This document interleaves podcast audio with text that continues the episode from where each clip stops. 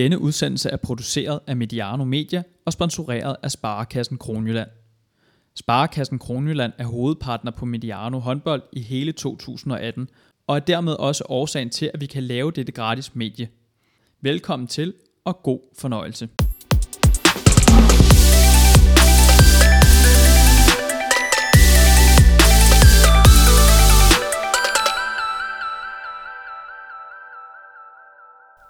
Hej og velkommen til Mediano håndbolds første EM-udsendelse. Den første af forhåbentlig rigtig mange.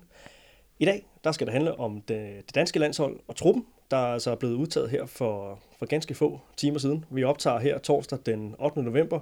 Klokken den er lige nøjagtigt passeret klokken 14.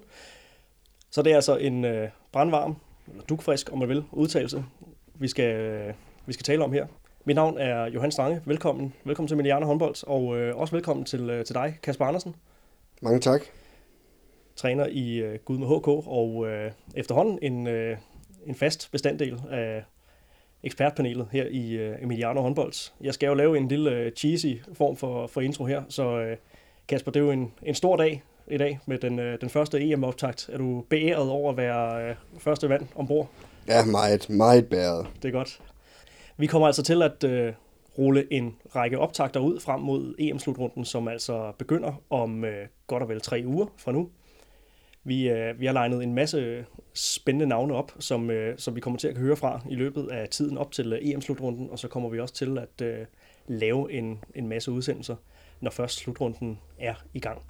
Men, øh, men i dag der skal det altså handle om, øh, om den her EM-trup, som, som just er blevet blevet udtaget her klokken, klokken 11, sat Claus Brun Jørgensen altså navn på, på de første 14 navne, som skal repræsentere de, øh, de røde farver ved øh, EM-slutrunden i, i Frankrig. Og øh, Kasper, sådan lige de, øh, de overordnede tanker, vi dykker ned i det med det samme her, de overordnede tanker omkring, øh, omkring truppen, altså ordene overraskende og ryster posen, de går igen, når man sådan ser håndboldfolk kommentere på, på den her udtalelse. Er du også med på, på den vogn, der, der løfter nogle øjenbryn over de navne, der er udtaget? Øh, ja, altså der er der et par overraskelser øh, i, i Lacour og, øh, og Offendal. Øh, dem havde jeg ikke forventet at se udtaget.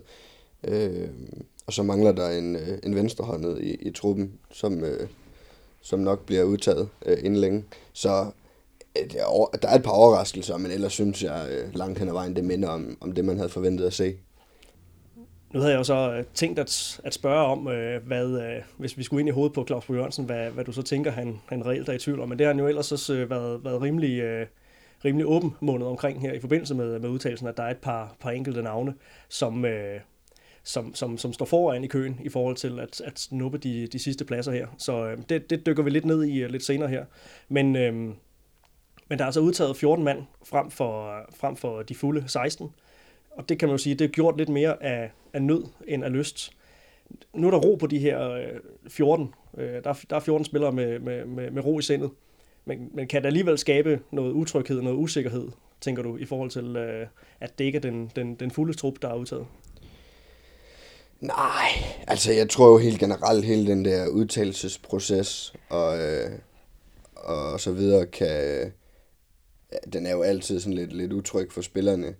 Øh, så om, øh, om den bliver udskudt øh, et par dage yderligere for de sidste par stykker, jeg tror ikke, det gør det store. Og det virker også på, på Claus Brun, som om han, han har en meget god dialog kørende med alle spillerne, hvad især, som hun ikke må ikke de spillere, der ikke er udtaget nu, og formentlig bliver udtaget, de også er, er rimelig velinformeret omkring, hvad status er.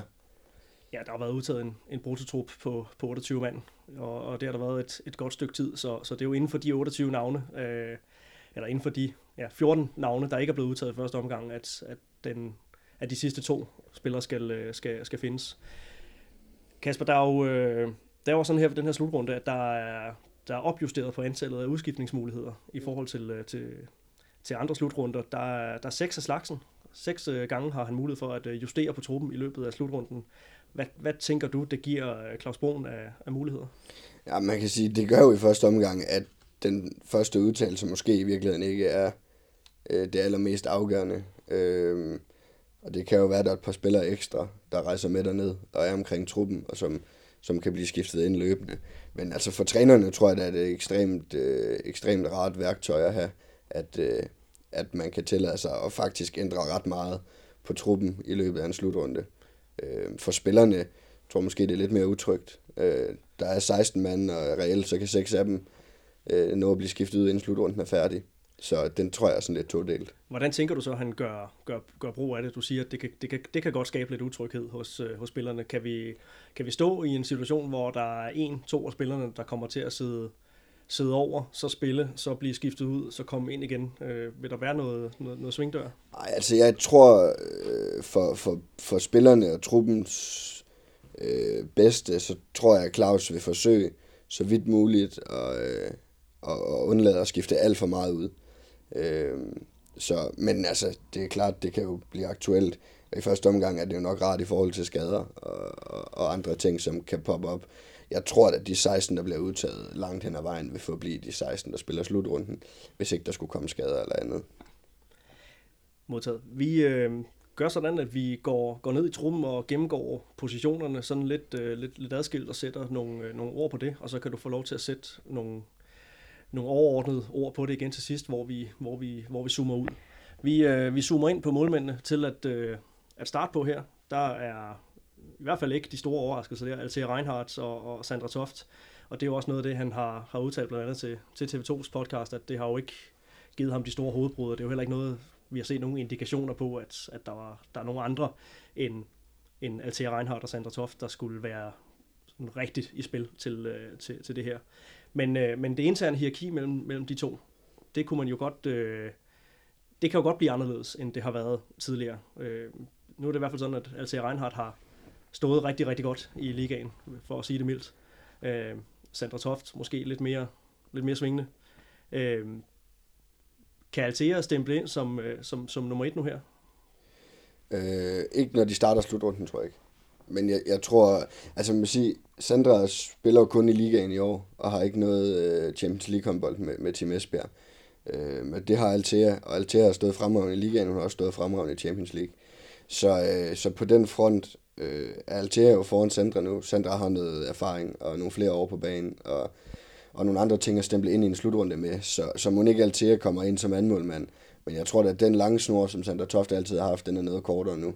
Øhm, og jeg kunne godt forestille mig, at Altea sådan for alvor kunne, kunne brage igen i, i den slutrunde, øh, vi, vi snart øh, åbner.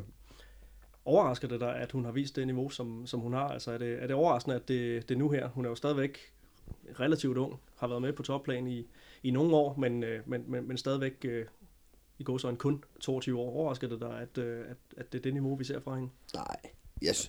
tegningerne var der jo også til det sidste år, øh, hvor, hun, øh, hvor hun delte tiden med, med Sando, og øh, de stod fremragende begge to. Øh, der gjorde de det lidt på skift, og det var måske ikke helt så stabilt, øh, men nej, det er ikke overraskende. Det er, det er en fremragende målmand, og der er ingen tvivl om, at det, det er den kommende danske første målmand på, på det danske landshold de næste mange år. Og muligvis allerede fra, Ja, fra et stykke ind i slutrunden her. Ja. Ja. Claus Brun siger jo så, at, at, at de ikke har været til diskussion, og det er jo som nævnt heller ikke noget, der har været, været indikeret, men, men, men det her lidt, lidt svingende niveau fra, fra Sandra Toft, tror du, at det har været til, øh, til diskussion? Han siger jo selv nej, men øh, hvad, øh, hvad tænker du, han har gjort sig overvejelser? Nej, men jeg tror ikke, han har gjort sig nogen, fordi at Sandra Toft ved man også godt, som øh, hvis man har set øh, mange danske håndboldkampe de sidste mange år, så øh, er- slutrunder og store kampe, og, øh, og der hvor man skal shine, det, det er Sandra Toft øh, ikke modstander af. Så lurer mig om ikke, øh, selvom hun har været lidt svingende i ligaen i år, så, så skal hun nok stå en, en fremragende slutrunde.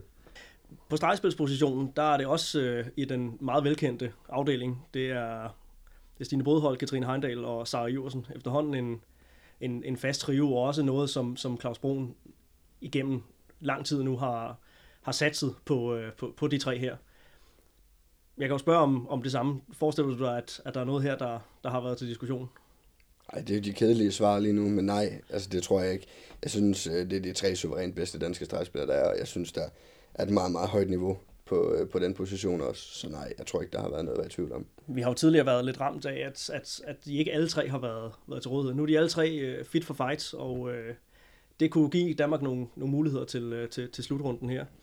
Hvis du sådan lige skal, øh, skal prøve at, at, at, at, at rate dem lidt i forhold til hinanden, hvad, øh, hvordan er formen hos dem?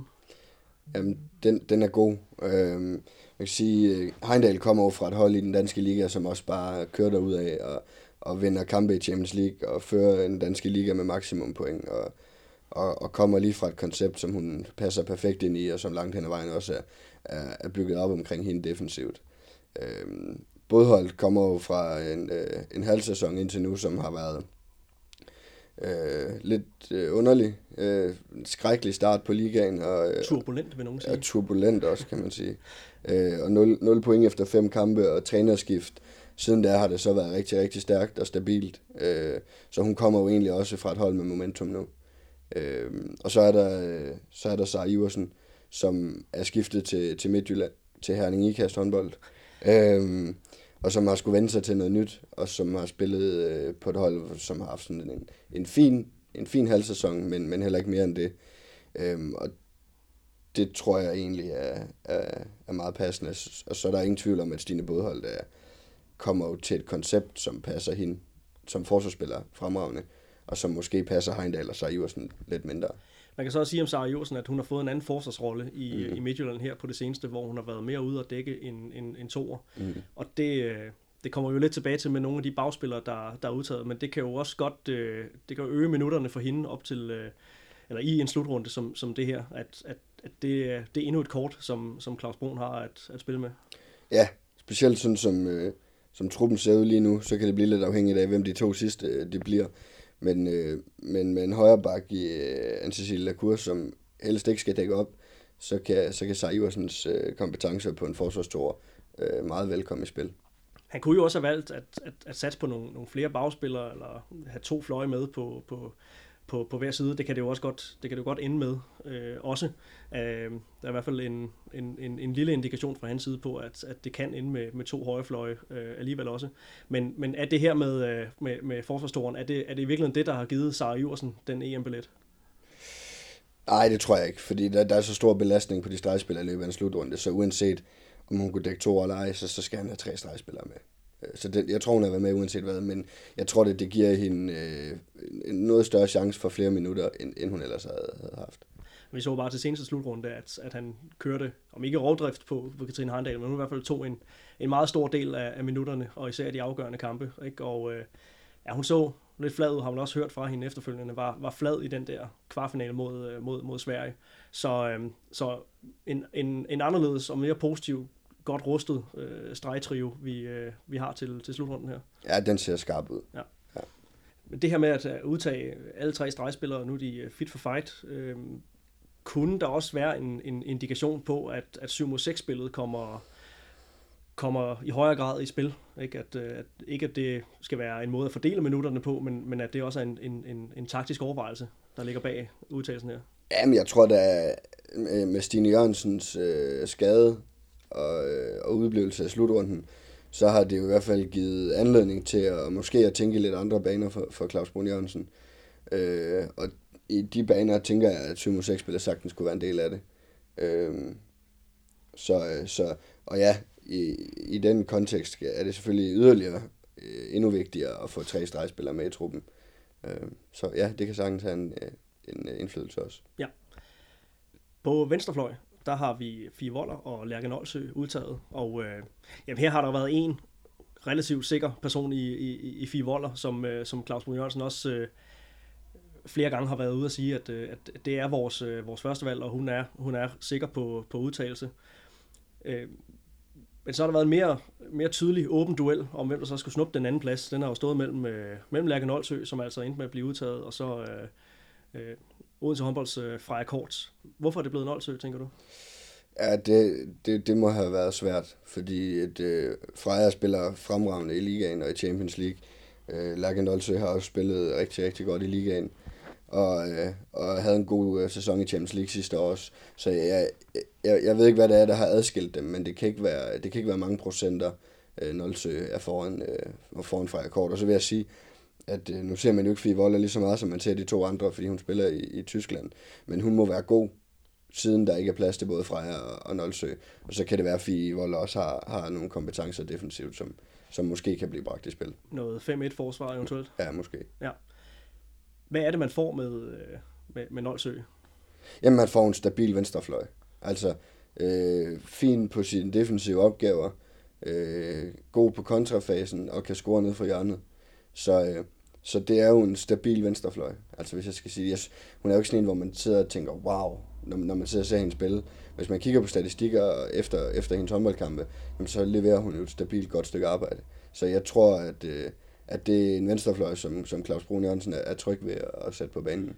Og også en spiller, som øh, ligesom Freja Kort får det nu, men hun fik så Champions League-erfaring fra, fra sidste sæson, så, så den internationale rygsæk er ved at være, være fyldt, som den skal til, øh, til ja, Den er i hvert fald blevet større. Ja. ja. Vi hopper over på den, øh, den anden fløj, hvor det pt. kun er, er Trine Østergaard, der er udtaget. Det er jo, øh, det er jo sådan landsholdets øh, smertensbarn er jo lidt øh, den, den, den grove måde at, at anskue det på, men i hvert fald en, en position, som, øh, ja, som har voldt nogle, øh, nogle, nogle udfordringer gennem nu en, øh, en del år, øh, og Trine Østegård også i, i flere omgange har været udtaget som, øh, som, som den eneste. Øhm, det kan jo blive på den her position, hvor Claus Brun vælger at, at udtage en ekstra. Han udtaler i hvert fald, at, at, at Mathilde Hylleberg er, øh, er godt i spil til, øh, til, til, til at tage pladsen. Hvis han nu vælger at, at, at tage en, en højre bak med, en tredje højre bak, er vi så, er vi så trygge ved, ved Trine Østegård som, som eneste på, på positionen? Øh, jeg er i hvert fald enig med dig i, at, at det er jo en position, som vi sådan hen over nogle år har, har, har været lidt i tvivl om, at på det niveau, som, som vi er på de andre positioner, og det, det synes jeg stadigvæk ikke, det er.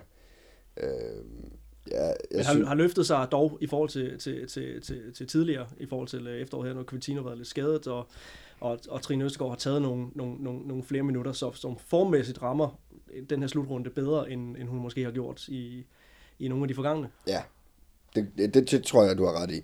Øh, det, det, så kan være min bekymring, det er jo, at, at når tingene skal afgøres i Odense, så er det ikke Trine Østergaard, der står i højrefløj. Så er det Quintino. Øh, nu har hun så, som du siger, været skadet, og Trine Østergaard har spillet, spillet mange minutter, også i Champions League. Øh, men øh, men jeg, jeg, jeg tror, det ville være fornuftigt at tage en højrefløj mere med.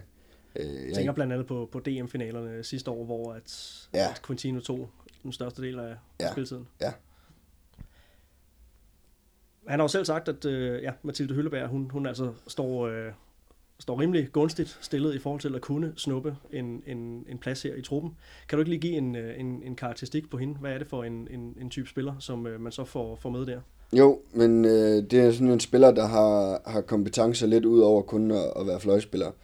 Øh, hun har spillet de sidste mange år og alle sine ungdomsår på, i, i Team Tvis Holstebro, og øh, spillet både højre bakke og højre fløj på ungdomshold øh, og øh, kan dække en øh, toer, og øh, egentlig en, en, en fløjspiller, ikke med så mange centimeter, men, men med en god fysik, og rigtig, rigtig god fart i fødderne, og sådan lidt en, en terrier på, på en forsvarstor.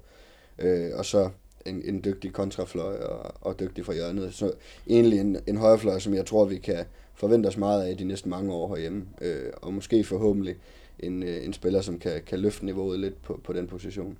Og vi er jo næsten allerede videre på, på næste position, hvor vi skal snakke øh, en del om, om, om udtalelsen af Anne-Cecilie Lacour.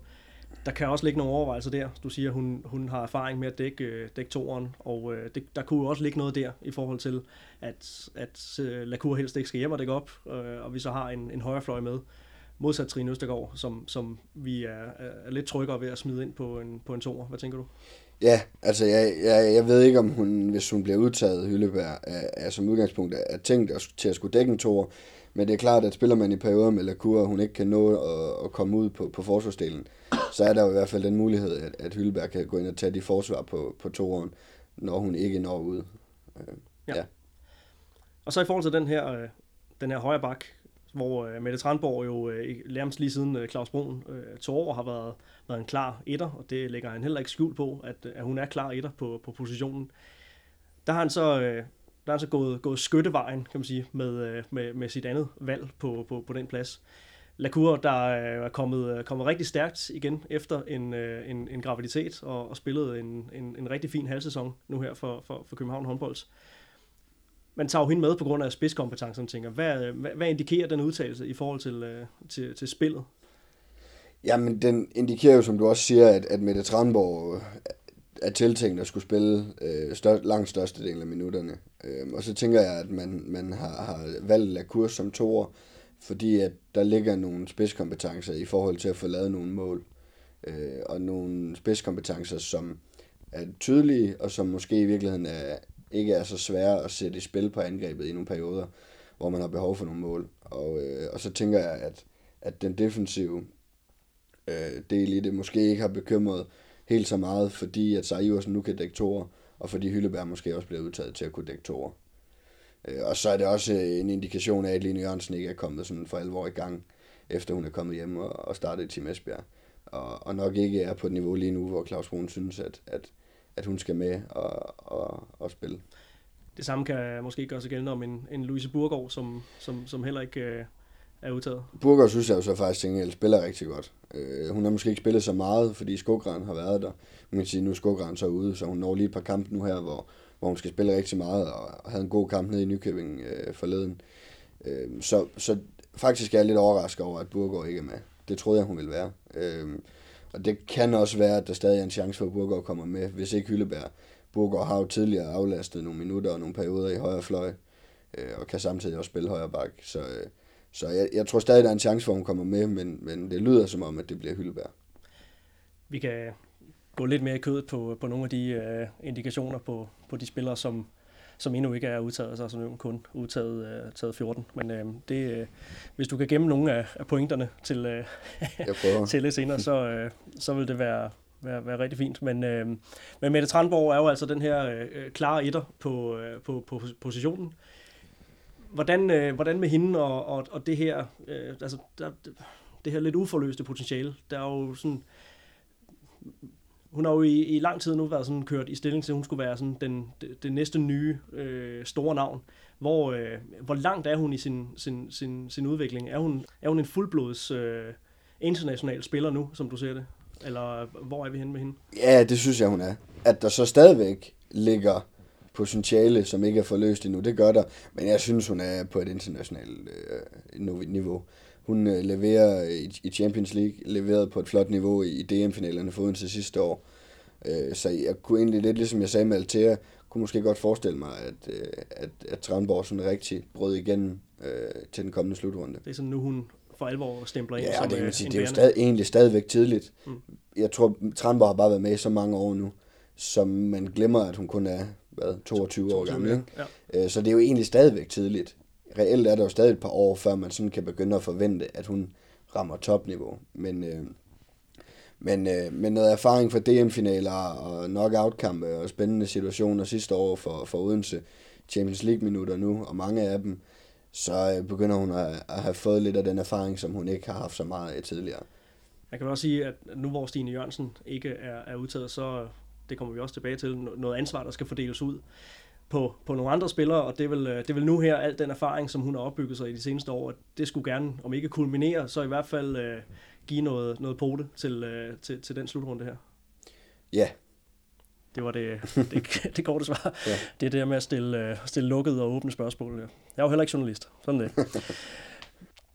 Vi går hastigt videre til at snakke om de øh, højrehåndede bagspillere, og øh, det er lidt med vilje, at jeg, jeg kommer med den lidt, lidt vage beskrivelse, fordi at i Claus Brun Jørgensen land, hvis man kan sige det sådan, så er det jo lidt, lidt sværere at tale om, om deciderede backs og deciderede playmaker. Der er i hvert fald nogle spillere, som, som, som ligger lidt i en øh, kombirolle, lidt en, en, en gråzone her, men øh, de fire navne, der i hvert fald er på plads nu her, det er jo så øh, Christine Jørgensen fra Viborg, det er Anne Mette Hansen fra Gjør, og Nadia Offendal og, og Mie Højlund, begge to fra, fra, fra Odense.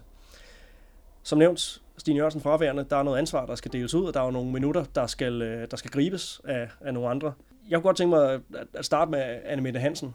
Er det nu, hun træder ind på scenen som, som Danmarks klare nummer et? Øh, ja, det tror jeg, det er. Øh, man kan sige, hun var stort savnet øh, ved den seneste slutrunde. Øh, Anne Mette Hansen har jo lidt af det, som vi nogle gange savner lidt, øh, eller som jeg i hvert fald nogle gange savner lidt herhjemme hvis vi sådan stiller os op imod øh, mod Rumænien og Montenegro og og nogle af de, øh, nogle af de lande.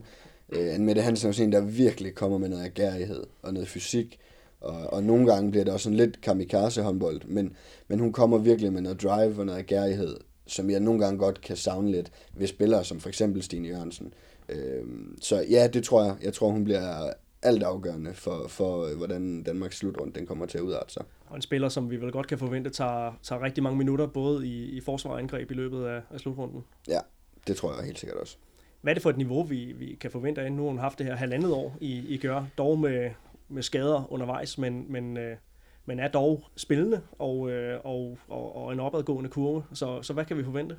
Jamen, jeg tror, vi kan forvente os ret meget af hende. Øh, som du selv siger, så blev en del af, af, af den første, det første år i, i Gjør jo spoleret af, af, af en skade, men, men har været tilbage og, og har trænet i lang tid nu, og har også spillet ret mange minutter faktisk for Gjør, øh, og har gjort det rigtig fint. Så jeg tror, hun kommer med, måske er det ikke nødvendigvis øh, minutterne og spillet, hun har lært så meget på, men jeg tror, vi får noget mere moden end Mette Hansen, og, og mange, mange erfaringer rigere at se, og, og det, vil, det, det tror jeg, vi kommer til at være tydeligt. Øh. Og det er vel også det her internationale snit, som uh, vi så mister i, i Stine Jørgensen, det er, vel, det er vel her, hun skal ind og ja, for alvor byde ind. Ja, ja, absolut. Og det er jo egentlig, en Mette Hansen kommer jo med noget af det, som, som vi måske nogle gange mangler i Danmark øh, og på det danske landshold, altså nogle spillere, som er, er i Østeuropa og, og spiller Champions League altid, hvert år, og ikke skiftes, så er det København, og så er det Odense, og som altid spiller Champions League, og som altid har tårnhøje forventninger, spiller i en hal med, med mange tusind mennesker, som, som er, er let og vanvittige. Øh, og alle de der situationer, dem mangler vi jo nogle danske spillere, der har noget af. Øh, og der kan man sige, der, der kunne vel også godt snart være et par stregspillere, som, som var klar til at, at komme ud i det og, og, og spille i, i nogle af de klubber, hvor, øh, hvor man virkelig lærer det der. Det kan vi i hvert fald, øh, det kan vi i hvert fald håbe på. En anden, øh, som er som er mere klar på sin, sin position, øh, og ikke ligger og veksler så meget, det er jo sådan Nadia Offendal, ja. som er blevet øh, belønnet for en øh, ja, gennem lang tid opadgående kurve, øh, spilmæssigt, niveaumæssigt. Den mest klare playmaker-type af de forløbigt øh, udtagende. Er det, er det det, der har givet hende en, en edge over, øh, over de andre?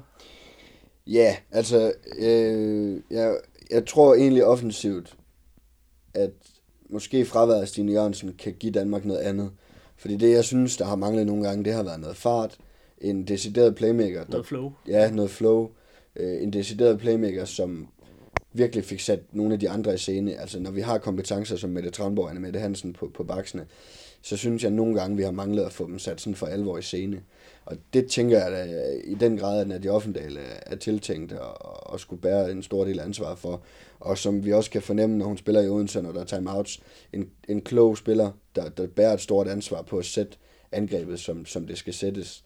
Øh, så det glæder jeg mig meget til at se. Og så er der nok en anden lille ting, som også giver Nadia Offendal en lille fordel i, i forhold til sin udtalelse. Er det det her med at spille, uh, spille sammen med, med nogle Odense folk? Ja, altså man kan sige, at man kan jo reelt stille en bagkæde nu, der hedder Højlund, Offendal, Tranborg med Heindal på stregen.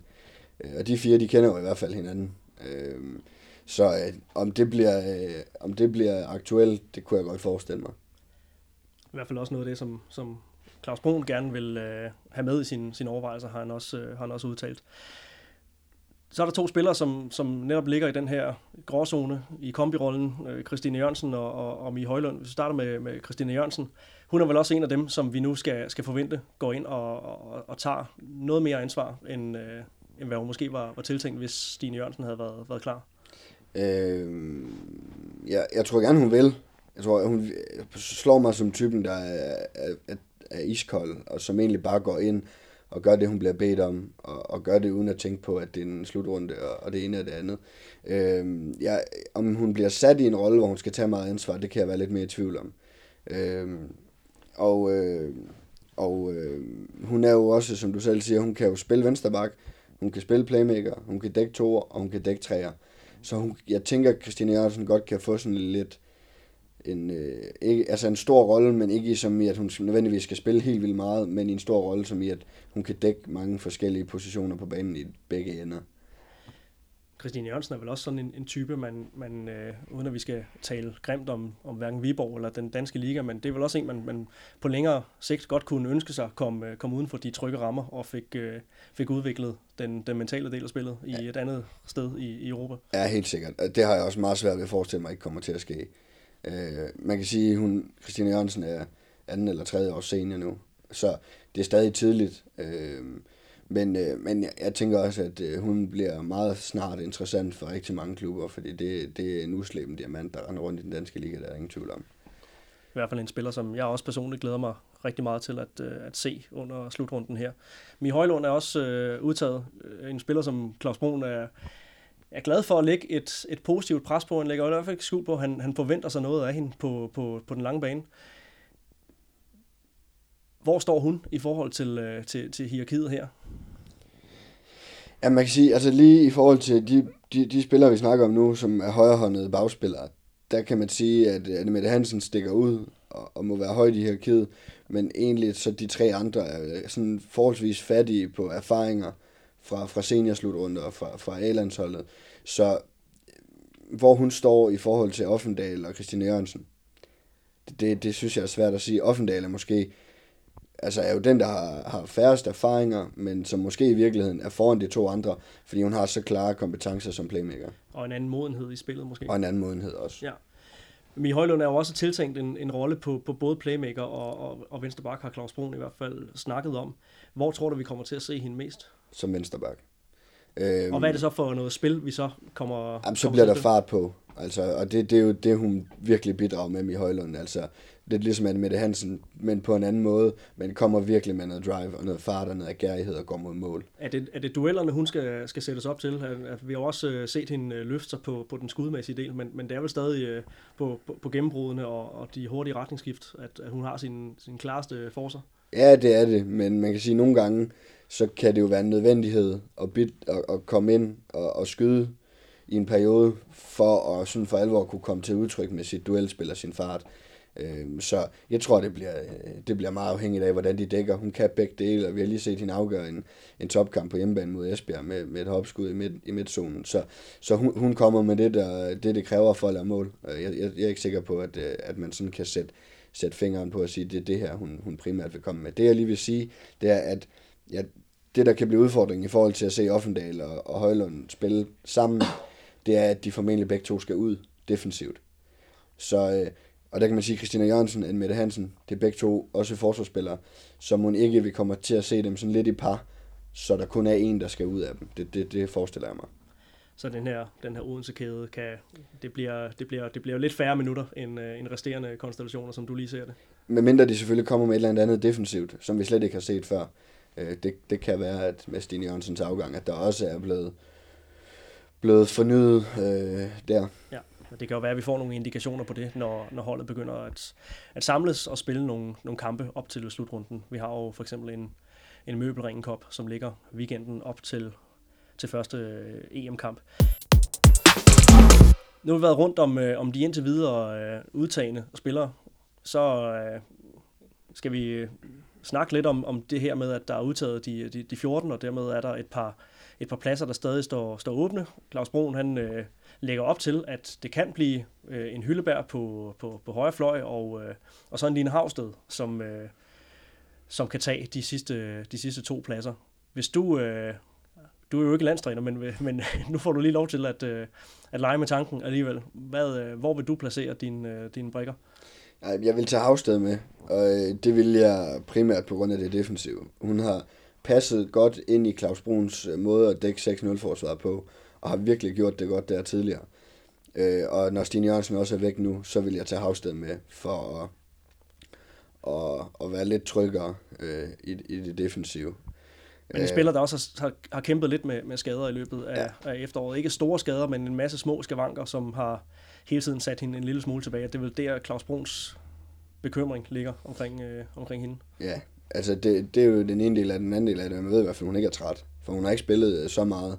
Så hvis hun er der, hvor hun skal være nu fysisk, og er, er kvidt øh, fra, fra skaden, ja, så, så, så er jeg helt sikker på, at hun har en stensikker plads på det hold. Øh, den anden er lidt sværere.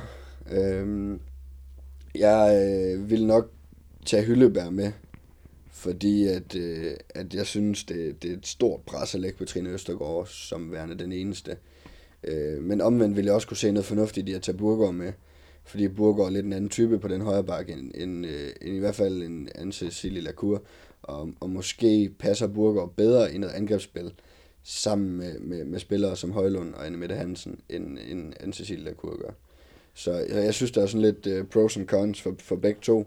Men, men jeg tror, jeg vil holde mig til Hyldeberg for at have en ekstra højre fløj med. Og det er i hvert fald også det, som, som indikationerne altså går på. Men hvis vi lige skal vende nogle af de her øh, spillere, man kan jo kalde det honorable mentions, øh, men, men i hvert fald spillere, som, øh, som, som, som burde være nogle af de spillere, som, som om ikke ligger, ligger forrest i køen, men så i hvert fald er, stadig er, er, er kraftigt i spil. Så er du selv inde på, på, på Louise Burgård også som en, en, en mulighed, men der er jo også en, en, en anden højre bak med, med en del erfaring i, i Line Jørgensen. Ikke den bedste halvsæson fra hendes side efter, efter hjemkomsten, men, øh, men, men hvad for nogle fordele vil det give at, at tage hende med? Uh, hun dækker rigtig, rigtig godt op, Line Jørgensen. Så, uh, men, men igen, så kommer Sar Iversen lidt ind i, i, i den kontekst, fordi jeg tror, det er derfor, han har, hvis man kan sige det sådan, en tur og lade være med at tage Line Jørgensen med. Det er fordi, han er ret overbevist om, at Sar Iversen kan løfte en opgave defensivt på en toer. Og jeg synes egentlig, jeg er enig med, med Claus Brun Jørgensen, hvis det er derfor, i at, øh, at Line Jørgensen ikke er med lige nu, fordi offensivt, der kan hun simpelthen ikke bidrage med nok sat op imod de tre andre. Kunne der så ligge noget i forhold til, øh, til kontraspillet, som øh, vil give en, en, en fordel i forhold til at, at bruge Sarah Iversen meget på den to at så hvis det er Lacour, der, der har godt gang i den angrebsmæssigt, og det er hende, vi, vi, vi går med, så det ikke er Tranborg, øh, at, at vi så også har brug for noget, noget kontrafase, hvor øh, en, en, en venstrehåndet højre bak dækker op i stedet for, for, for Sarah Iversen. Øh, måske. Man kan sige, der kunne også være en lidt alternativ anden fase i forhold til at løbe den op med to stregspillere. Og måske have Mathilde Hylleberg i højre fløj, som kan løbe sådan en halv bak, halv fløj og deltage lidt i spillet på anden fasen. Øh, og det, det kan man sige, det kan jo i hvert fald være noget anderledes at komme med i forhold til, hvad de har gjort tidligere, i forhold til, hvad mange andre kommer med. Øh, men det er klart, at, at sådan den regulære, almene anden fase ville nok være stærkere med en højrehåndet eller en venstrehåndet forsvarstorer, som, som kunne løbe op og bidrage i det spil en spiller som Lotte Grigel er jo også øh, på en eller anden måde i spil, men, øh, men det er ikke sådan de mest positive øh, indikationer, man får i forhold til, øh, til hende, i hvert fald når man, øh, når man hører udtalelserne øh, fra, fra landstræneren selv. Men, øh, men også en, en, en, en klassisk playmaker-type, som, øh, som vi vel godt kunne, kunne bruge, også med efterhånden en del erfaring. Jeg gætter på, Lotte Grigel, hun er den 17. mand, som sikkert også rejser med derned, og, og er der sammen med truppen. Og, øh, og kan man konstatere efter de to første kampe, at angrebsspillet ikke flyder, som man gerne vil have det, så gætter jeg på, at hun bliver skiftet ind. Øh, fordi hun er, kan man sige, den, der har bidraget til flow og, og lidt taktisk snille af, af spillerne på banen de sidste, øh, de sidste mange år. Så jeg tænker, hun er den 17. mand, øh, som, som nok er blevet fravalgt, fordi man håber på at få den taktiske snille samtidig med at have en, der kan afgøre bolden i det Offendal øhm, som kan lidt mere mod mål, end, end, end jeg synes, Lotte Grigel kan. Men, øh, men jeg, jeg, jeg tror, hun er den første til at blive skiftet ind, hvis tingene ikke fungerer offensivt. Er der nogle øh, spillere, som, som, som du savner, at vi, vi, vi snakker om i, i, i sammenhængen her? Der er jo også en, en, en Celine Lundby, der har været rigtig fornuftig kørende, efter hun har skiftet til, til, til Aarhus håndbold. Er der nogen, der, der, der, der spørger, som vi ikke har været, været rundt omkring? Nej, altså jeg savner Mirai det er jo ikke et fravalg, det er jo fordi hun ikke kan, men hun havde klædt det. Øh, hun ville, ville komme med, med, med, med stor momentum, efter at have spillet godt i lang tid i København. Øh, have spillet et halvt år i Champions League nu her. Øh, både kunne, kunne skyde øh, på tæt hold, kunne, øh, kunne sætte spillet, tænke de øh, strategiske tanker og, og vinde en masse dueller. Så hende, hun havde i den grad klædt holdet. Øhm, ellers synes jeg ikke, der er, som, altså, der er ikke nogen, jeg sådan sidder og tænker, hun vil virkelig kunne, kunne gøre en forskel. Øh, tid, alt, det er for tidligt for Celine Lundby, synes jeg. Øh, det er i forvejen et landshold, der sådan er, godt kan mangle lidt erfaringer, synes jeg. Og det, så vi skal det, ikke have for mange med af, af dem, som, ej, som, jeg, jeg som, synes som jo, lige er grønne nok? I, i forvejen i, i Højlund, Offendal, øh, Christina Jørgensen, jeg er med på, at Christina Jørgensen har en, en slut rundt. Men, øh, men, men der er ikke mange øh, internationale erfaringer at trække på der, og det er der heller ikke på Celine Lundby. Så, og hun kan heller ikke dække op på, på, på dansk A-landshold til en slutrunde. Så nej, det, det, det er for tidligt. Øh, men yes, fra kort. Men altså, jeg, jeg forstår, at, at hende og Nolse jo mere eller mindre var 50-50, ikke? Øh, og så glæder jeg mig til at se Fie Voller på, på, på et højt niveau, øh, når nu hun er blevet foretrukket frem for Freja Kort, som virkelig har, er, er godt kørende herhjemme. Så øh. Det er altså de sidste, de sidste ubesvarede spørgsmål, som vi får, øh, vi får svar på inden, inden alt for længe, når, når Claus Brun altså får bestemt sig for, for de sidste stykker. jeg kan ikke øh, undgå alligevel at bringe øh, Stine Jørgensen i, øh, lidt i spil her, i forhold til, at hun jo trods alt stadigvæk er, er med i den her 28-mands brutotrup, har også udtalt, at, at hun klynger sig der selv til, øh, til det spinkle håb, der nu er. Og hun er udtaget selvfølgelig, fordi at hun ikke nødvendigvis bliver klar til, til, til første kamp, men at der er en, en lille chance for, at, at hun kan blive det i løbet af turneringen. Så hvor meget spørger øh, Stine Jørgensen egentlig, tænker du? Ikke ret meget, tror jeg ikke. Øh, uden at jeg sådan er 100% inde i skadens øh, omfang, og, og, og hvordan den ser ud, og reagerer, og alt muligt andet, så vil jeg da også sige, at hvis jeg var Jan Pytlik og Bo Rødgaard i hos Odense, så tror jeg da også, at jeg ville have mine bange anelser, hvis hun skulle øh, træde ind midt i en slutrunde. Og, øh, efter hendes øh, e- efter, pause, efter et længere skadesforløb. Ja. Øh, og, og de er jo også velvidende i Odense om, at de har et final forstævne mellem jul og nytår, og i januar måned har de en 6-7 kampe, både Champions League og den danske liga. Så jeg, jeg tror, der det, alting skal flaske sig. Det er jo tæt på at være et mirakel, hvis hun skal være klar, og hun skal få lov til, til at spille den slutrunde. Ja, så det er jo også lige i forhold til, hvad hun kan bidrage med øh, niveaumæssigt. Selvfølgelig kommer hun med, med en masse erfaring, og, og, og kan jo nemt glide ind i forhold til, til den måde, som Claus Brun Jørgensen spiller håndbold på, men, men der, der må også ligge lidt på, på formen, hvis hun, hvis hun vender tilbage så ja, direkte, direkte ind i en slutrunde. Det, det næste, det er, hun er jo ikke i nogen kampform overhovedet. Øh, så ej, jeg, jeg, jeg forestiller mig ikke, at hun kommer til at spille nogen rolle overhovedet øh, i, i den her slutrunde. Det vil overraske mig meget. Når du så kigger på, øh, på, på truppen og det, der er udtaget indtil videre, og det vi sådan har en, en fornemmelse af, bliver, bliver udtaget som, som, som de sidste spillere, eller de ekstra spillere, som, som, som ligger til at blive, blive udtaget. Inden vi, vi snakker Danmarks chancer og niveau, og sådan, når du så kigger på, på, på truppen, hvad er det så for, for nogle spilmuligheder, vi, vi har? Har vi nok muligheder for at, at variere på, på spillet i løbet af, af, af slutrunden? Ja, det synes jeg faktisk ser bedre og mere positivt ud, end det har gjort tidligere. Øh, jeg synes, der er mange faktisk, mange spændende spillere med mange spændende kompetencer i truppen.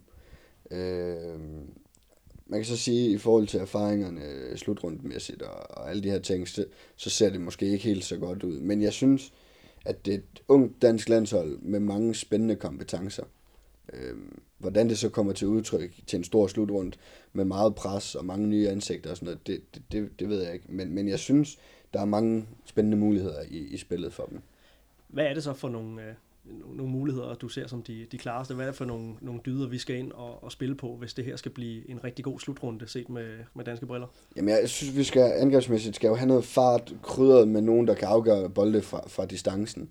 Og det er jo det, jeg siger. Jeg synes jo, altså egentlig, der er nogle spændende, spændende kompetencer, specielt hvis Line Havsted kommer med og kan, kan bidrage med skuddet fra, fra lidt større distance, end, end, end de andre måske kan. Men ellers så synes jeg jo, altså Mi Højlund, det bliver jo øh, spændende at se hende endelig til, til, en, til en slutrunde med det danske A-landshold. Øhm, øhm, Offendal er ny, kan sætte de andre mere i spil. Anne Mette Hansen er tilbage, har øh, erfaringer fra Gjør og Champions League. Og, så jeg synes jo, det er noget fart og, og krydder med, med, med, med noget tyngde og noget skud fra distancen øhm, som, som jo både øh, Anne Mette Hansen, Havsted, Tranborg, Lacour kan bidrage med, øhm, Christina Jørgensen, øhm, og så forhåbentlig øh, Højlund og Offendal, der, der bidrager med noget fart. Og så skal vi vel dække rigtig, rigtig godt op for at have en chance. Ja, det er klart, at det har jo egentlig været det, synes jeg, som er lykkedes for det danske landshold sådan et stykke hen ad vejen til de sidste par slutrunde, det er, at det har set fint ud defensivt, men vi har haft for svært ved at lave mål. Og det håber jeg, øh, øh, håber jeg bliver, bliver taget et niveau eller to op til den her slutrunde. Noget af det, du øh, også tidligere i, i, i det her medie har snakket om, det er også vores kontraspil, ikke, som ja. du rigtig gerne ser, vi får, får løftet. Det ser du også. Der er mange af, af klubholdene, der, der gerne må arbejde med at, ja. at, at, at få løftet. Øhm, det, er vel, øh, det er vel også en, en ting, som, som virkelig skal, skal, skal flaske sig, hvis vi øh, som forventet stadig har lidt vanskeligere end, end nogle af vores konkurrenter ved at, at, at lave nok mål. Ja, jeg håber jo så, at vi, vi bliver bedre til at lave mål på det stationære angreb nu, end vi har været tidligere, fordi jeg kan godt se kontrafasen have sine udfordringer igen. Og det øh, tænker jeg ikke fordi man ikke har prioriteret det. Øh, det tænker jeg, fordi at man kommer til at lave flere forsvarsangrebsudskiftninger nu, end man havde gjort, hvis Stine Jørgensen var med. Så øh, måske vi kan få en lidt anden anden fase øh, at se øh, end tidligere, men men jeg, jeg synes næsten ikke, vi kan tillade os at forventninger til en bedre kontrafase end tidligere, når, når en, en stor motor på defensiven og på kontrafasen i Stine Jørgensen er gået ud nu. Øh, så det vil være dejligt at se den lykkes i højere grad end tidligere, men, men det er ikke mine forventninger. Og det kan man sige, så længe de kan holde fast i tre bagspillere i fireblokken, så har det måske ikke haft den helt store konsekvens.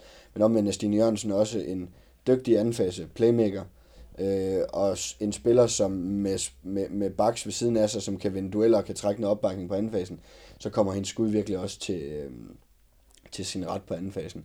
Og det skud, kan man sige på andenfasen, det kan Line Havsted jo bidrage med, det kan Mette Hansen nok i virkeligheden også. Ja. Så, øh, så det kan godt være, at de holder fast i, i den måde at gøre det på. Ja. Men jeg vil også sige, for defensiven, så er der jo tre så gode stregspillere lige nu, så hvis man koncentrerer sig rigtig meget om at stille den bedst mulige fireblok, så vil det jo for mit vedkommende godt kunne ende med måske både Bodholdt og Heindal i midten øh, ved siden af hinanden, og det vil jo gøre noget for anden fasen. Men et styrket forsvar i forhold til den, den mere bevægelige og den, den meget, meget stærke træer. Ja, altså det, Heindal vil jo, kan man sige, passer jo ikke så fremragende ind i det forsvar, men ved siden af en Bodholdt vil det måske ikke komme så meget til udtryk, at hun er lidt mindre end bevægelig end de andre. Hvis vi sådan lige skal, øh, skal, skal kigge lidt på, på Danmarks chancer, øh, og, og lige snakke lidt kort om det, fordi det er altså noget, vi, vi dykker, dykker endnu mere ned i, i, i, i, i de kommende optagter, hvor vi, hvor vi måler Danmark op mod nogle af, af, af de andre nationer, som er med til, øh, til slutrunden. Øh, inden vi gik på, så var du ikke sådan du var ikke jubeloptimist på, på, på, på Danmarks vegne. Er der nogle ting i, øh, i, i udtagelsen af truppen her, som har, har, har ændret ved din, din opfattelse af vores, vores muligheder? Nej, altså jeg er jo ikke jubeloptimist, hvis, hvis, hvis, øh, hvis forventningerne rundt omkring er, er medaljer. Altså, det, der, der, der tror jeg ikke Danmark er. Det er klart, rammer de et, et godt niveau og, og topper og, og alting spiller, ja, så kan de nok godt øh, snige sig i en semifinal. Men jeg, jeg synes ikke, vi kan tillade os at have forventninger til den trup om, at de er top 4 hold. Der, der er ganske enkelt fire hold, som for mig at se står klart stærkere end, end de fleste andre. Det er Norge og... Øh... Det er Norge, Frankrig, Holland og Rusland. Ja. Øh, de, jeg synes, de ser stærke ud. De har masser af international erfaring i trupperne.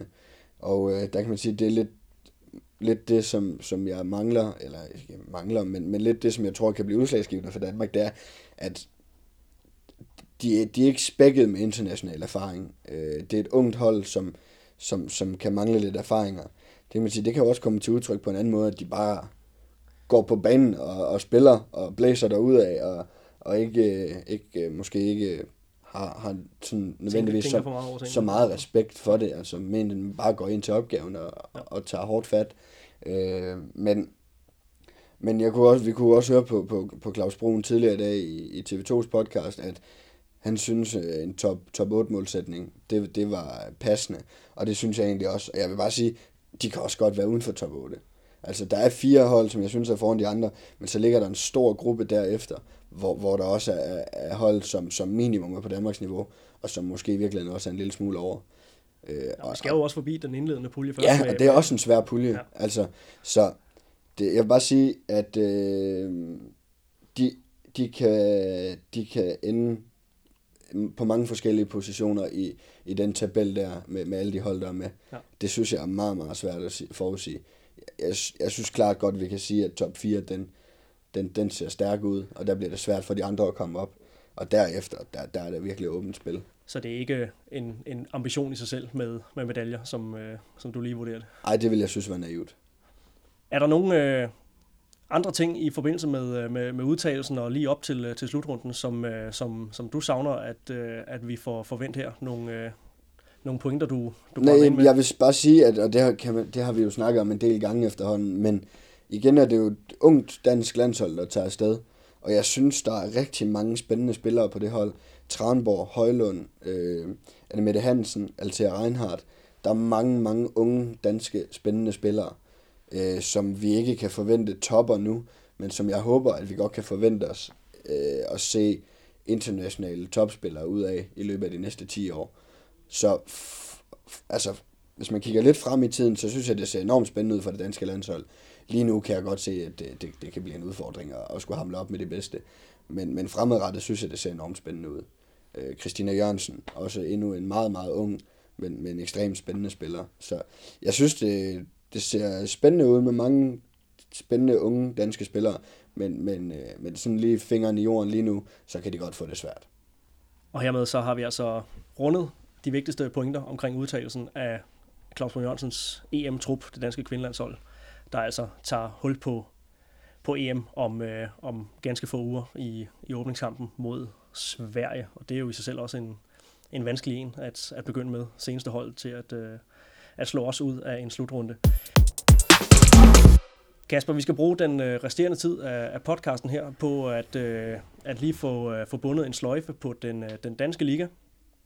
Det bliver så det sidste, vi kommer til at snakke om den, den danske liga i, øh, i et stykke tid her. Nu mangler der ganske vist øh, en spillerunde, øh, to for nogle enkelte hold, kan jeg se. Der er altså spillet 13 runder for, øh, for de fleste hold her, og, øh, og, og, og de når altså at, at ramme 14 alle sammen inden, øh, inden slutrundepausen den øh, gør sit indtog. Så når du kigger på, øh, på tabellen i, øh, i HTH-ligaen, er der så noget, der, der, der springer der sådan afgørende i øjnene? Altså i første omgang, så, så springer det jo i øjnene, at Odense øh, har 13 sejre i 13 kampe, samtidig med Champions League-program. Det, det er enormt stærkt arbejde, øh, og, øh, og det, det, det er svært at, at, at spille. Hvad har de spillet nu? De har spillet 18 kampe eller sådan noget, øh, og de har tabt en, tror jeg. Det, det, uanset hvor godt et hold man har, så er det svært at være så stabile. Så det synes jeg er flot. Øh, og det er på trods af Stine Jørgensen ude den seneste periode. Maja Jakobsen har været lidt småskadet. Øh, Quintino har været skadet. Så det er jo heller ikke, fordi alting bare har været perfekt for dem. Så det må jeg sige, det synes jeg er flot, og det, det må man tage hatten af for. Øhm. Og man kan også sige, at øh, ja, eneste nederlag, det kom til uh, Budugnos på udebane, og det ja, var en af dem, man måske kunne, kunne ja. have kalkuleret med. Ja, og, og hvis, hvis Jan han er perfektionistisk, så ærger han sig lidt over et uafgjort resultat hjemme i Champions League-gruppen mod midt, som, hvor man måske godt kunne have ønsket sig to. Altså, ellers så har det været øh, liv eller landvejen og fremragende arbejde. Og øh, det, som også kendetegner tophold, det er tætte kampe, dem vinder de. De slår Esbjerg hjemme for, for ganske nylig i en kamp, hvor man sidder og ser kampen og tænker, at det, den vinder uden sig, den her.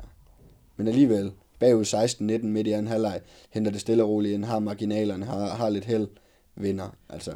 Og, og den kamp kunne jeg godt tænke mig at gribe lidt fat i, fordi Esbjerg er jo det hold, som man skulle, øh, skulle formode skulle, øh, skulle vinde deres kampe på, på bredden og over en sæson. Øh, gøre sig gældende på, på, på bredden med at have, have mange stærke spillere også siddende øh, på bænken og kunne komme fra bænken. Odense, som du siger, ramponeret. Øh, mangler, mangler mange spillere op til, øh, til, til kampen her. Er bagud hele kampen. Tranborg var vel virkelig også ude i den ja. kamp. Ikke? Så, ja, Jacobsen spiller, øh, ja. spiller mest. Øh, hvad, hvad, hvad, hvad, hvad, hvad er det for en indikation på, på Odenses bredde, at de kan, at de kan hive sådan en sejr hjem? Jamen, det, det, det er dybt imponerende af Odense. Øh, men det er jo også en indikation på et hold, som bare rammer tingene, og har marginalerne, og har heldet. Øh, og, øh, og som set over 60 minutter ikke burde have vundet den kamp, men alligevel formår at gøre det. Og det er jo fremragende arbejde på bænken af Jan og Bo. Øhm, og så er det jo stærkt, at en spiller som Maja Jacobsen, som ikke har spillet så meget, træder ind og gør god figur i sådan en kamp. Offendal og Højlund trækker et enormt stort læs. Øhm. Og der er vel også noget med kontinuiteten, for altså, knap så meget udskiftning i forhold til tidligere sæsoner. Ja, det hører så med til Esbjerg. Ikke? Det er jo mange nye, stadig ikke en ny sæson, men, men 13 kampe på, på banen, plus et par pokalkamp. Så Esbjerg mangler jo også at få, et, altså få indfriet noget af det potentiale, der ligger i truppen. Så jeg tror, man skal give Esbjerg lidt mere tid. De ligger trods alt stadig af point øh, med København på, på en anden plads, ja. med, med rigtig mange nye spillere. Så ja, credits til, til Odense for, for en enorm flot halvsæson. Øhm, og jeg er stadig helt overbevist om, at øh, Esbjerg det, det er den klart største bejler til, til DM-guld ud over Odense. Men andre, der så også skal have, have ros, øh, det må så være København på, på andenpladsen. Ligeledes øh, med et tæt, par, tæt pakket program, hvor at Champions League også har, har, har spillet en faktor. Deres øh, klart vigtigste spiller, skulle man formode, Mirai, går, går ud og er færdig for sæsonen. Og øh, ja, det er jo ikke nogen hemmelighed. Vi optog jo en, en podcast for et par uger siden, der ikke blev til noget, fordi teknikken drillede. Øh, ja. Der var vi lidt inde på, hvad, hvad kunne det her så betyde? Øh, nu har vi så fået svar på, hvad, hvad det har så har, har betydet for, for København. Indtil videre, så kører det jo, øh, så kører det jo rigtig fint videre. Jeg er øh, dybt imponeret. Jeg var, for at være ærlig, lidt bekymret på Københavns vegne, da, da, da Mirai gik ud. Øh, fordi hun har fyldt så ekstremt meget. Øh, så så det, det, der var jeg alvorligt bekymret, også fordi de havde Champions League-program. Men øh, jeg må bare sige, at øh, at de har gjort det fremragende, og, øh, og de har i den grad gjort sig gældende i Champions League uden Mirai. De øh, har fortsat uimponeret i, i ligaen og taget alle de sejre, de skulle. Øhm, men det er, jo, det er jo også et resultat af, at, og det var det, vi snakkede om i afrundingen af den seneste sæson, det er, at Claus Mogensen må have enormt godt styr på det hold og den trup. Altså, for ellers kan det simpelthen ikke lade sig gøre at miste en spiller, der betyder så meget og fylder så meget, og stadigvæk klare sig enormt stærkt. Så øh, altså... Hvem det, har steppet op i, i, i perioden her, hvis vi lige skal sætte ord på det? Øh, nå, men Cecilia Kur, som vi jo tidligere har nævnt, har jo spillet en flot sæson indtil videre. Ja. Øh, Kelly Dolfer har gjort det godt. Så, så er de stærke på målmandsposten. Øh, der gør de det godt. Og ellers så har København jo bare haft mange, der har bidraget tidligere, også selvom Mirai var med, og det har de jo stadigvæk, øh, og folk, øh, folk tager det ansvar, der skal til. Det er også, når man kigger deres, øh, deres stats efter, efter deres kampe, ikke? Altså, det, er jo, det er jo som regel en, en bred palet. Nu snakker man meget bredde på, på, på Odense og Esbjerg, ikke? Men, mm. men, men som regel er, det, er vi oppe i, i, i tæt på tocifret, hvis ikke tocifret, ret ofte antal spillere, der scorer fra, ja. fra København. Så det er jo også et, et, et, et vidne på, at, at de har mange flere spillere, der, der byder ind, end, end bare lige Mirai. Absolut, og så ny ung hollænder ind, som jeg egentlig ikke tror var tiltænkt nogle kæmpe store rolle, og det har måske egentlig heller ikke haft. Men hun bidrager. Altså, laver en to-tre mål, og, og, og gør det, hun skal, og giver måske nogle af de andre mere bærende lidt luft. Og, altså, så det er jo også det der med, at når du så tager nogle af de bærende ud, og sætter nogen ind, som ikke spiller så meget, jamen de perioder, de bliver sjældent ret dyre for København, fordi dem, der kommer ind, de gør det også godt, og de bidrager med det, de skal. Altså, så det jo, virker jo som en trup, hvor der er stor harmoni, og, og, og hvor alle kender sine roller. Og, ja. ja. Jeg havde en, eller har en håndboldven, som, øh, som da Mirai gik, gik ud med skade til, øh, til landsholds samlingen her senest sagde, nu skal I spille mod København i de næste mange kampe, men øh, det har jo så vist sig at være en, en dårlig forretning, hvis man har gjort det. Ja. Blandt andet øh, den seneste kamp her, udebane mod, mod Aarhus, øh, mm. en, en kamp, som man med Aarhus form godt kunne være lidt bekymret på, øh, på, på, på Københavns vegne, men den hiver de bare stensikkert i land, og, ja. og i virkeligheden mere sikkert end, end, end nogle af de andre tophold, når de har mødt øh, Aarhus. Ja, men det, det, er jo, det siger jo lidt om København. Altså, øh, Aarhus på udebane, det er jo ikke Aarhus, det, det er jo top 6 hold i ligaen på udebane, som er fremragende spillende, som for ganske nylig slog Team Esbjerg på udebane. Men der er bare ikke så meget slinger i valsen. Altså, så det, det er dybt imponerende, og de, de virker jo igen i år enormt stabile. Perspektiverne for, for, for København i forhold til, uh, til, til slutspillet, nu begynder du allerede at sidde og, trække lidt uh, på, uh, ja, på skuldrene det, her. Men det er også fordi, Odense, de tal, det taler jo for sig selv indtil nu.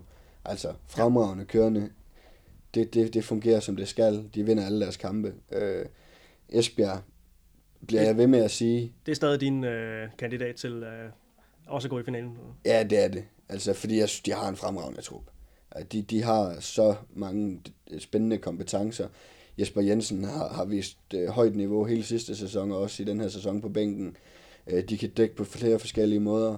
Øh, de har spillere, der byder ind, specielt nu, at de har fået deres nye nordmand på venstre bak, som jeg lige har glemt navnet på nu, men, men som jo kan afgøre bolde fra, fra 12-13 meter. Altså, så yes, ja, altså... Brejstøl.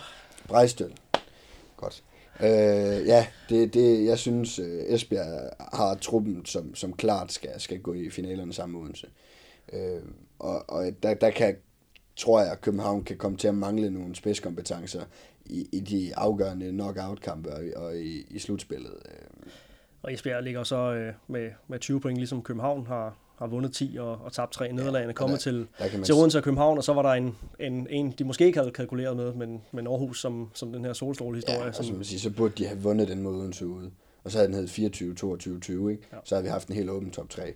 Så, men øh, det er jo marginaler, og, øh, og let tyndt at Jesper Jensen øh, går, går ud og, og siger, at nu har Odense vundet grundspillet. Det, det, ja, det falder ikke helt i, i ej, år. Det, det synes jeg er meget tidligt. Ja. Øh, der mangler 13 kampe. Odense, de har øh, Final Four mellem jul og nytår. Et helt hold, der spiller slutrunde i december, har en milliard kampe i januar måned. Esbjerg skal spille ligaen og Final Four mellem jul og nytår. Ja, altså, det, det, jeg kunne så også se, at Pullman ikke til nogens overraskelse selvfølgelig var uenig og mente, at det kunne de stadig godt nå.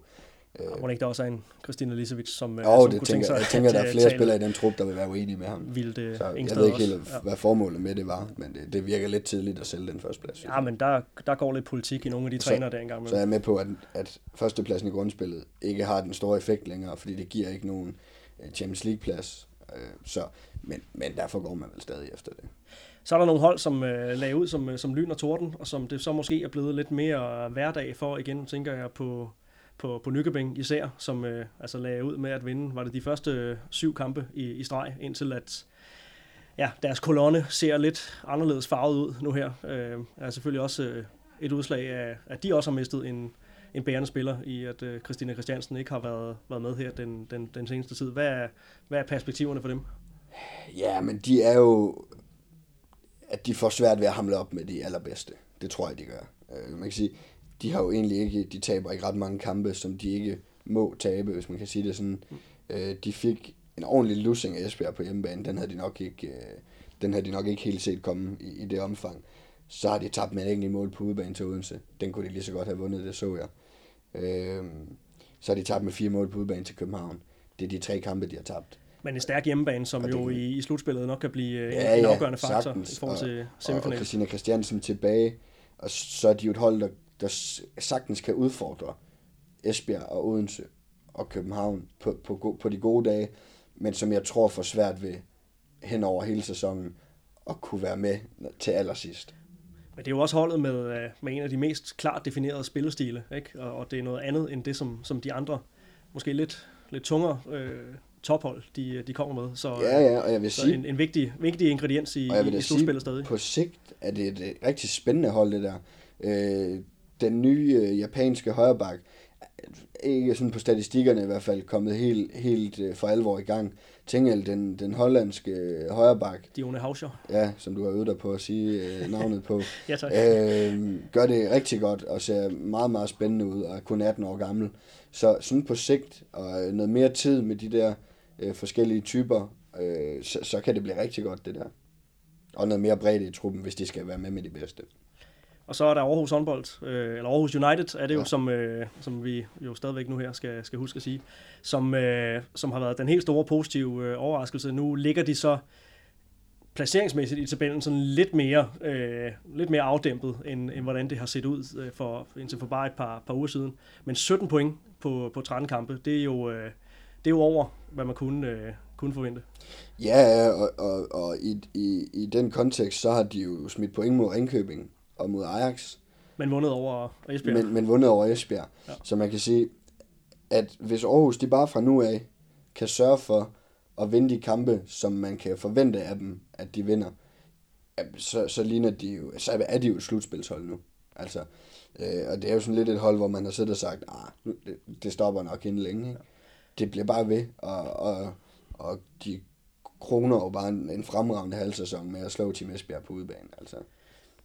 Vi kommer til at lave et par referencer til vores øh, optagspodcast. Det er, jo, det er jo ganske naturligt, når man er kommet med nogle forudsigelser. Vi var jo meget klar i spyttet i forhold til, at, øh, at det lignede otte hold, som, øh, som var ret klare favoritter til at gå, gå i slutspillet. Ja. Øhm, men, men, men Aarhus, som var den her ja, honorable mention, som, som vi sagde, det var den stærkeste kandidat til at, at nu gå, eller til at gå i slutspillet. Men det er så nu holdet, som siger, men det er jo så, det er jo så holdet som for eksempel Randers og Silkeborg, de skal jo, øh, de skal jo forsøge at ende, over dem, og der er, der er nok ikke plads til, til både Randers og Silkeborg i et, et slutspil, nej, som det ser ud lige nu. Nej, man kan sige, at Viborg ligger jo i den pulje. Man må bare sige, at Viborg siden uh, trænerskiftet har jo gjort det fremragende. Uh, så Viborg ligner et stensikkert slutspilshold, selvom de lige nu ligger nummer syv. Uh, det, det, den pil, den, går, uh, den peger kun i en retning. Uh, og det er altså, øh, de er jo faktisk ubesejret i, øh, i, i HTO-ligaen, efter at Jakob Vestergaard tog over. Ja. 14 point i, øh, i, i de otte kampe, og det hed, hed 0 på 5 inden da. Så et meget godt uh, run, de ja, har fået sat sammen. Dybt imponerende. Uh, så jeg vil sige, jeg tror faktisk, uh, det er lige før jeg gerne vil sætte min hat på det, sådan som top 8 ser ud nu, sådan slutter den også. Jeg har meget svært ved at se Randers uh, overhale nogle af dem, og Silkeborg ligger lige indenfor. Om den så hedder... Uh, Silkeborg på en 8. plads, eller om den hedder Aarhus på en 8. plads, og det kan da være, det kan blive rykket lidt rundt på nu.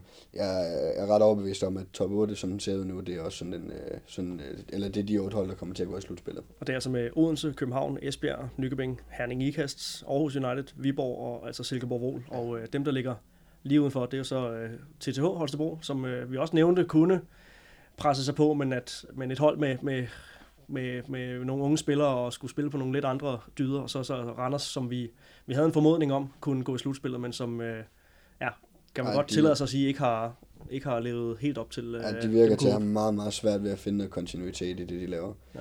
Øh, har tabt de sidste fem, og tabt på hjemmebane både til Aarhus og United og til, til, til Team, team Tvis Holstebro. Øh, så øh, det ser svært ud for Randers.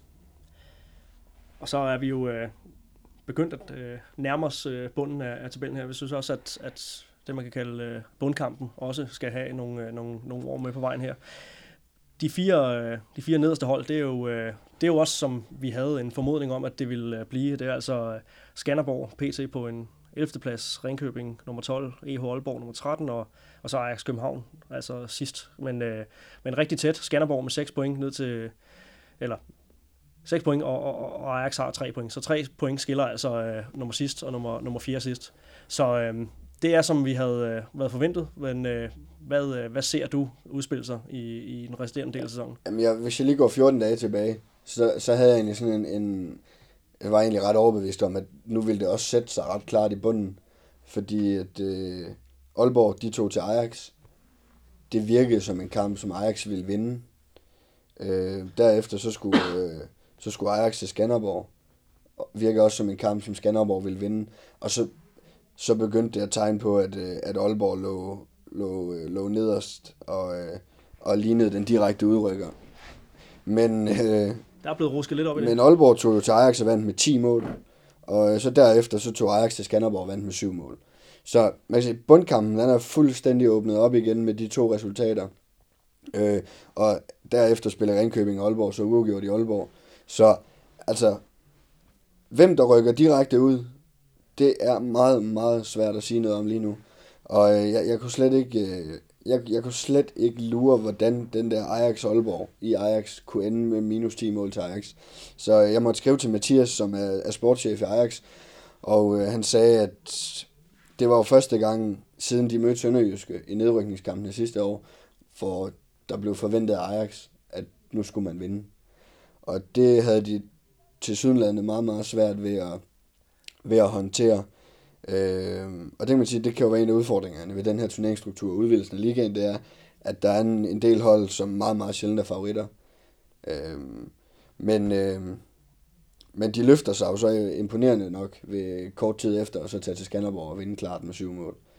Øh, så så de er stadigvæk i spil, om end at, øh, at tabellen lige nu siger, siger en, en, en sidste plads. Skanderborg mangler jo så et, et opgør, eller Skanderborg og Ringkøbing mangler så et, et indbyrdes opgør i den her runde 13, Ja. som, øh, som kan sende Skanderborg op på, øh, på, på 8 point, og dermed med, med 5 points afstand til sidste pladsen. Ja, og i virkeligheden kun fire point til slutspilspladsen.